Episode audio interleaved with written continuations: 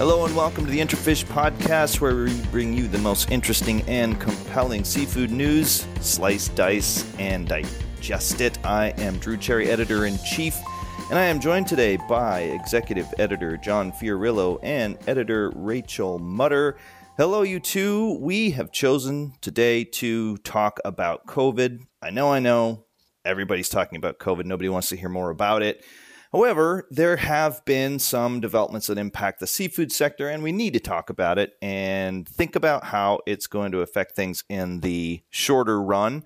Um, what we have seen over the past couple of weeks is a resurgence of COVID across Europe.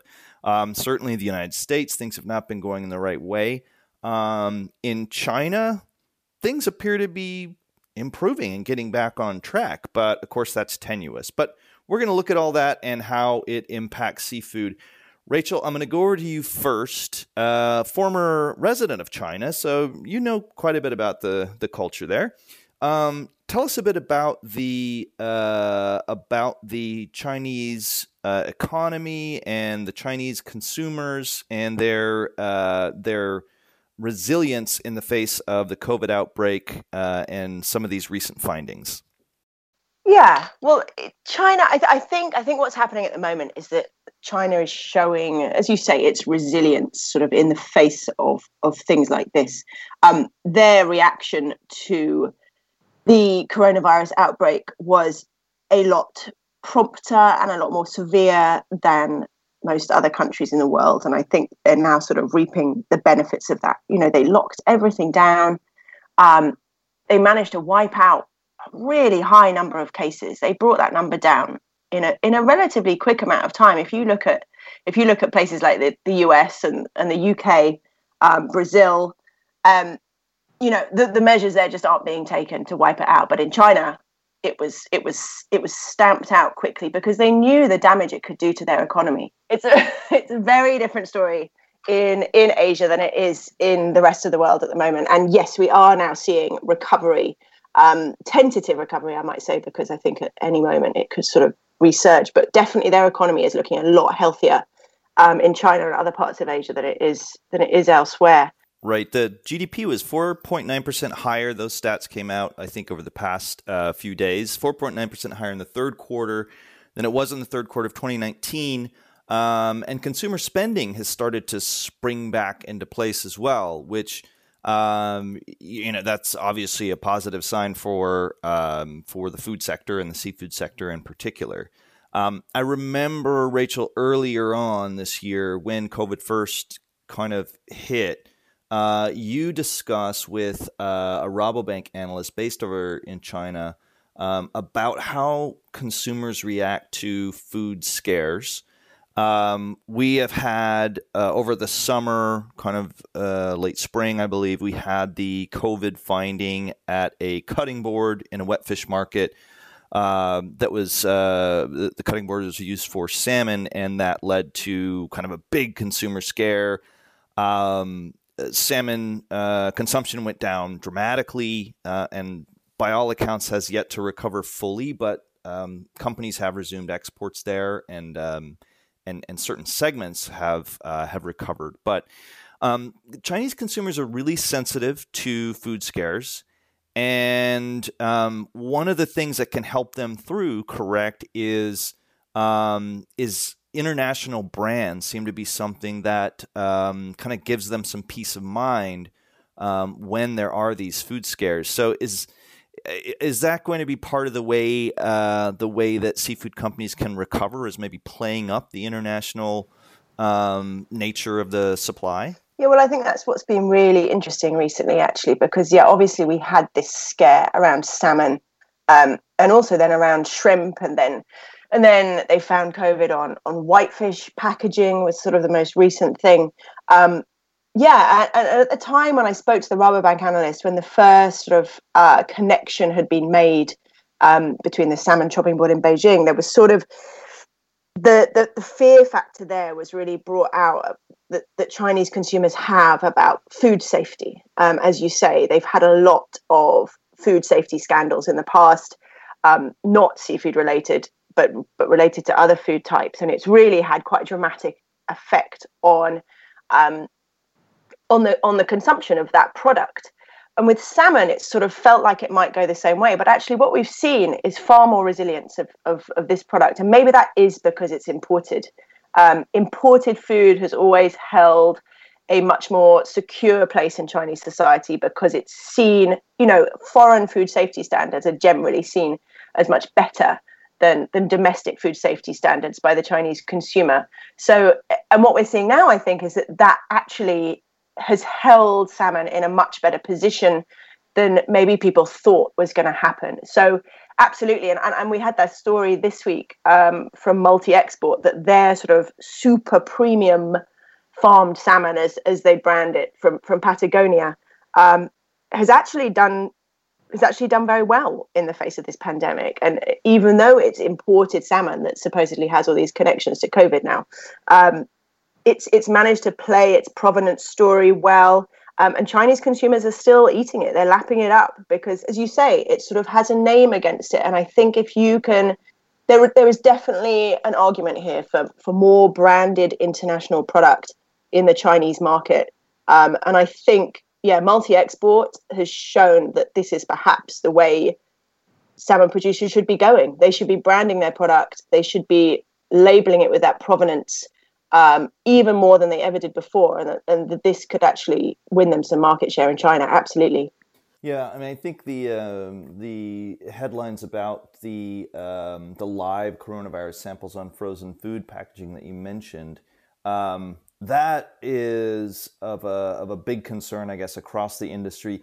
It still seems mm, the link seems tenuous uh, still, or at least it's unclear. Is that fair to say it's it's always a little bit difficult when these food scares first break um, in China to know quite how it's being received among Chinese um, consumers, uh, and and with the translation and everything, it's sometimes hard to know when it gets into um, the English news um, what exactly the situation is. So, do you have a maybe a, a clearer read for uh, for our listeners on what actually was found this last week?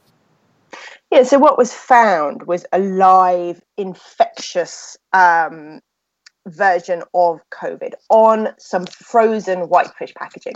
And it didn't say where this whitefish had come from, and it didn't even really say what the whitefish was. Well, it, it said the Chinese word um, for cod and pollock is the same. So actually, it's difficult to know which one it was. Um, I guess it, it, could have been pollock because there's sort of more of that coming into China.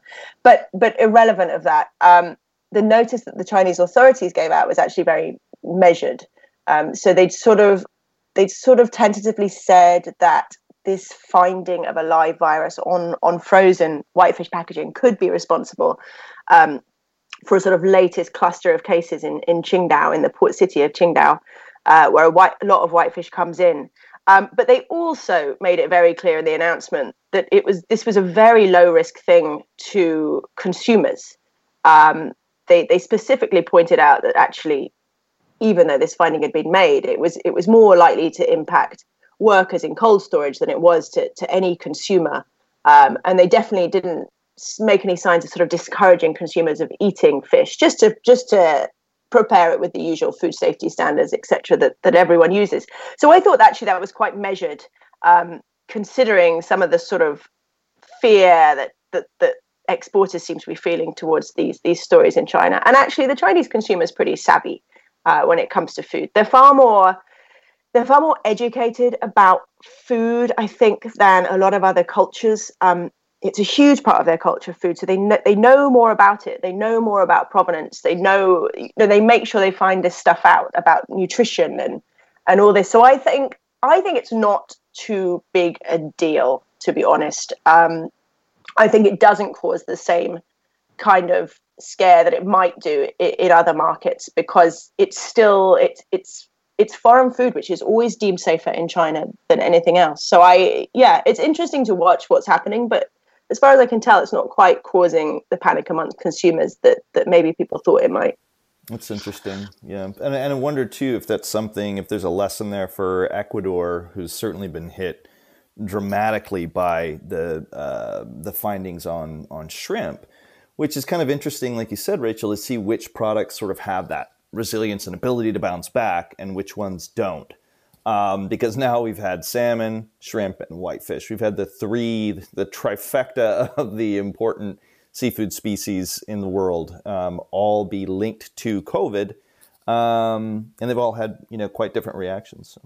Yeah, and of course, I think politics, you know, potentially comes into it too. So there's, you know, I, I know a lot of the Russian um, Russian pollock exporters were sort of saying, or isn't it, you know, isn't it coincidental that at the time that Chinese importers of pollock were sort of asking for better prices, that that suddenly they find COVID on pollock. So so there's definitely it's definitely quite a complex story, um, and it's difficult to know which direction it's going in. But as far as the consumer is concerned, I think at the moment um, it's not having too much impact. So uh, yeah, we'll watch we'll watch that one though. Right. All right. Well, let's pivot a little bit. Let's stay on to China for a moment. And John, I'm going to uh, ask you about uh, about uh, a lawsuit that was filed yesterday by some seafood wholesalers in the United States against the Trump administration. And this was interesting um, because their allegations essentially were that they the the quote unquote bailouts that the U.S. Department of Agriculture gave in their purchasing for school lunches and the like, that that was unfairly given more to uh, farmers than to the seafood sector. So tell us a bit about that. Is there anything to it? What what does this what does this mean? It's hard to know how far something like this will go. These were uh, these were wholesalers down in Louisiana and Texas. But yeah, you you described it very well that they they fail they feel they've been left out of a lot of this bailout money um, that has gone largely to uh, farmers who are there are big supporters of the Trump uh, reelection campaign. So obviously they're making that connection between hey if you're not a supporter you don't get get the money. So um, how far will it go? It's it's hard to say exactly because um, you know they're trying to show the connection between the retaliatory tariffs and the loss of their business. Houston Seafood Company is one of them, and for example, it says it paid over six hundred forty-one thousand dollars more for product and other fees as a direct result of the tariffs and you know they think they should be compensated in some way like that just as soy farmers have been and and others. So um, you know I, I, I guess a lot of it will depend on what happens in 12 or 13 days however long it is to uh, election day. Um, but you know this is just more of the quid pro quo behavior that we've seen from this administration anyway so it doesn't surprise me in any way. Yeah, I, I found that the case is very interesting. And you mentioned the next administration, whether it's a continuance of existing administration or whether Biden and Harris get elected. This case isn't going to go away. And you always wonder you know, the Trump administration has proven to be very vindictive against people that um, complain, sue, speak out, you name it. Um, so I'll be curious to see whether or not, if Biden gets elected, and this um, obviously this case will be ongoing at that time, if other companies would join in, and I'm talking about other more uh, maybe more established, more notable companies, and that's no offense to Houston Seafood Company and Gulf Marine and, and Ningbo, but um, but they're not really household names. They're not massive companies, but um, that could be interesting. I don't know that they have a leg to stand on in terms of suing over the disbursement of funding.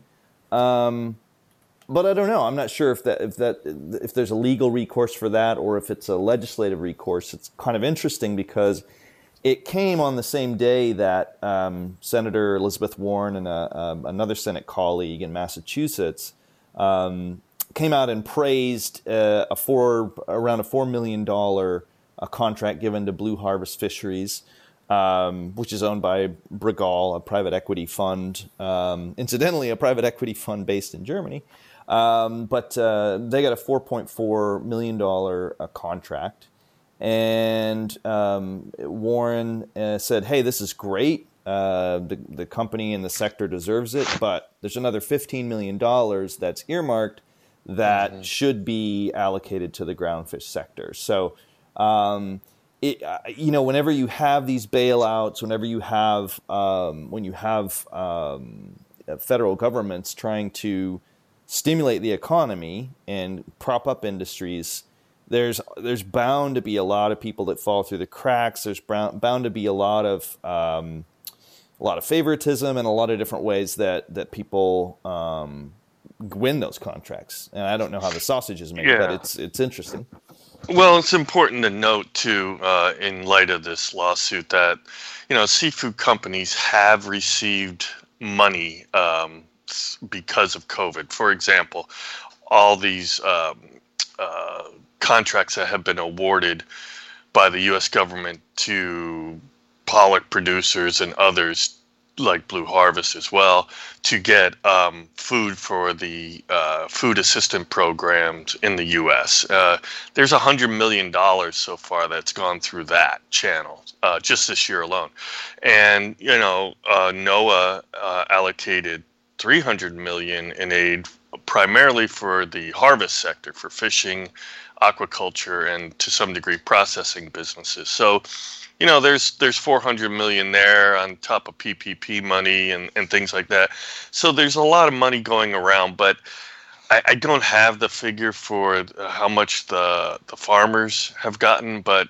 um, at least according to this lawsuit i mean it dwarfs anything that seafood has seen so well, that's a much know. more important voting block. You know, Alaska, yeah, exactly. Alaska and, and Washington aren't in contention, where some of those uh, states where farming is uh, is so important are. So, but but you know, all of these companies um, need some help. I mean, this this this pandemic has rattled um, businesses. You know, from soy farmers to you know whatever shrimp farmers, but um, so everybody needs some help. It's just you know it's just a concern of how it's allocated, and I don't know if that would ever be fair, to, no matter who's in the, the White House. But um, at least in this case, the, these particular companies see it as very unfair. And to your point earlier, I mean, if the more established or bigger name uh, distributors start jumping in on this or wholesalers,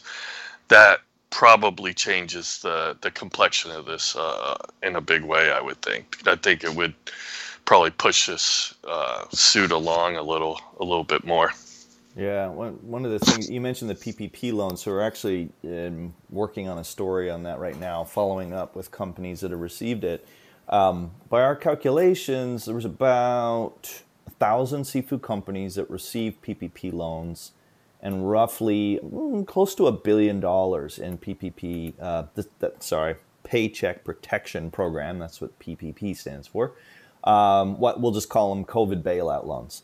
So these COVID bailout loans, um, there was a lot of money that was that was given out, and you know what what we're doing now is following up and finding out what what companies did with that money. Um, there, there's no doubt, as you said, John, that that was not enough for most of these companies, particularly companies that rely on the food service sector. That it's just not enough. It's just not enough for them. But uh, that said, there's a lot of companies that did receive it. That um, did they need it? I don't know. Uh, depends on who you ask. If you ask these companies uh, competitors, they would say no, they didn't need it. Um, maybe that means a competitor applied and didn't get one. Um, maybe it means that they don't have um, as fast acting, um, you know, uh, accountants. Uh, I don't know, but um, but the the the discussions and the the um, negotiations right now over when the next bailout might come uh, will be pretty interesting because we'll see if that same amount of money uh, is going to be going out to companies, um, whether they'll try to do it in in this paycheck loan type situation or how they might do it, um, how they'll do the stimulus. But um, it'll be interesting, interesting to see. Um, but certainly, this is all taking its toll on uh, on companies. Absolutely. Yeah, you know, and it's it's it's concerning um, in the sense that we're about to enter both here and internationally uh, the the festive I'll say the festive part of the year where we have uh, you know several holidays um, not only here but in China and everywhere else. So you know what goes along with that is families getting together blah blah blah blah blah and you know it's being discouraged obviously and and probably rightly so but that doesn't mean it's not going to happen. So generally what has been happening is when people get together, you know, that there's a spike. Um, people start getting sick again, and we're seeing that already. But we're moving into a very serious time in that sense because we have Christmas and all those other things. So, you know, I don't think the companies, I don't think the hardship for the companies are are over yet, and so they will need more money. They will need a bridge to get through this. So we'll see. We'll see what that looks like. I guess. Well, here's another specter that sort of is looming over the industry that that is um, that we reported about um, earlier this week. Um, now, th- there was a, a, a, case brought against North Pacific Seafoods. That's an Alaska processor owned by the Japanese um, company Marubeni. Uh, they were uh, sued earlier in the Alaska salmon season uh, over some issues of getting the workers up to Alaska, some allegations of not being paid, of being um, locked in their hotel rooms, and things like this. Um, and and some of the outlines of what I understand in reading those court documents. Um, and I'm not going to be the judge or the uh, jury, um, but some of what I read in those in the the allegations were practices that were pretty common um, in in protecting workers and protecting companies on their uh, as these um, either migrant or out of state workers made their way up to Alaska. So what I'm curious about is if we're going to see more of these cases. A class action suit was filed, um, and this one was uh, alleging. Um, it was basically an iteration of what the earlier um, suit was, but saying that the working conditions were untenable, saying that um, wages, uh, that there was wage theft because people weren't uh, compensated for part of their time in quarantine. Um, yeah, so I'm just curious. Uh, this can go to, to either of you, Rachel, maybe to you, because there's there's been outbreaks, of course, um, all over the world. Um, your home country, the UK, there was a recent outbreak in, uh, in at Young Seafood in Grimsby. And just in a general sense, do do you see uh, on a global scale that we might see workers um, bringing suit? Uh, it's certainly happening in the meat processing sector. Um, I know Brits are not as litigious as Americans, but um, just taking that example, um, do you see this happening? Um, you know, more around the world? Yeah, well, it's yeah, it's interesting because I've been thinking about this, and and yesterday um, I put up a story that that New Zealand's cases had just spiked because um, the the government there had sort of relaxed their rules on uh, foreign crew, foreign fishing crew coming into the country, um, and, and, with that um, came came a, a, big spike in cases for New Zealand. Um, I think it was it was 18 cases in Russian and Ukrainian fishing crew that came across. But but that aside, yeah, sort of the details of the story and um, the fact that now uh, every one of that crew was sort of shut up in a in a hotel and um, and sharing two to a room. I think it said was sort of one of the details, and and yeah, COVID brings with it a whole lot of interesting um, human rights questions. Um, and this isn't a new story. I think ever since sort of government started bringing in, you know, lockdowns and restrictions on people's movement, um, this has sort of come into question like what's more important is a human human freedoms more important or is keeping you know vulnerable members of the population safe more important and, and where does that stand and i think certainly in the seafood industry um, in the in the fishing industry in the processing industry where where migrant workers are very important and where um, you know people work in close proximity and, and they're working on the front line so they have to keep operating this is going to be this is going to be where I think we see the first, uh, yeah, cases of of lawsuits, as, as we're already seeing. Where, I mean, I, it brings up so many interesting questions, and I don't really know where I stand on it. But it, yeah, it's going to happen more and more. But it, but it comes at a time when companies don't really have the money to to do anything about it. Um, and and what do you do? What do the companies do instead of quarantining people or you know where's the line i don't know where the line is of what's what's fair and what's safe and what's it, it's it's it's very difficult it's very difficult and I, I don't feel great for anyone you know playing a part on either side the company or the workers so i'm not quite sure what will happen there but i think definitely we'll see more yeah more more law lawsuits about it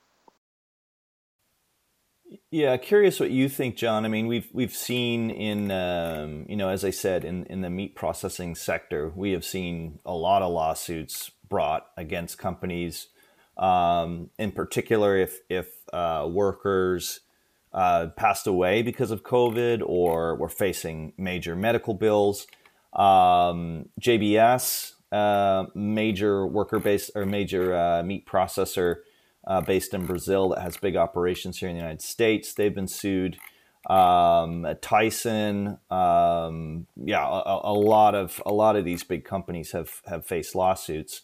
Um, Cargill um, for its meat operations, not its aquaculture uh, and feed operations. But you know, do you see this once this sort of gets broader into the um, you know out out into the the world that other other uh, lawyers might bring these class action suits and workers might start to to see opportunities to um, claim back some money they may have lost because of um, because of this? I, I, mean, I suppose it's inevitable, you know, at least here in the States where they sue over anything pretty much. But I, I, I'm in the same place that Rachel is in. I don't, I can't really put my mind on this yet in the sense of putting blame somewhere. I mean, I think because obviously this is unprecedented, nobody knew what to do, right? And they did the best they could as things went on. I, I honestly don't think most companies intentionally put their workers in danger. However, you know, things have to get made and food has to get produced and, and things like that. So it is it there's just no no right answer at least as far as I'm concerned. My my wife works in a high school and it's interesting because there you're seeing a lot of the teachers they're still remote they're still online learning but they're talking about bringing the teachers back and the teachers don't want to come back. They're afraid you know they're they're afraid to get in that environment and and things like that. And older teachers in particular are retiring and things like that. So I think overall this is this there'll be a significant change in the workforce that ultimately results from this. I don't know what it will be exactly, but yeah, we're we're in a we're in a heck of a little transition here as far as the workforce is concerned. All right, folks, we'll leave it there. There'll be more about COVID in the coming days, weeks, months, and probably years uh, in terms of its impact on the seafood sector. Uh, remember, you can find more news and information on intrafish.com. You can sign up for our newsletters there. Uh, and we're we're there 24 7. We have reporters around the globe in Asia, in Europe, in the UK, in North America, South America. So we're on top of it all. Uh, you can drop us a line editorial at intrafish.com if you think there's things that we should be looking into. Uh, always happy to hear from our readers and hear tips and ideas. We have a new report that's just been released, our land based salmon farming report. We're really proud of this one. Uh, it is a big, big report. We put a lot of work into it, analyzed all the projects out there, uh, looked at the risks, looked at the challenges, pitfalls, uh, potential rewards, and interviewed uh, dozens of people for this, including CEOs of the companies, lenders, financiers, analysts. Uh, it's a great one. So go ahead and go to intrafish.com. You can learn more about it there. We also have a webinar coming up on November 3rd. It's a big day in the United States with the presidential election, but take your mind off it for an hour and join Intrafish and Biomar. We will be looking at fish feed and health and sustainability. Uh, we have Leroy lined up, we have Lallemand, we have Co op in the UK lined up. Um, it's going to be a fantastic discussion. Uh, join us. You can go to intrafishevents.com and register there uh, and reserve your place. So we hope to see you there. All right. Thanks, folks, and we'll talk to you next week.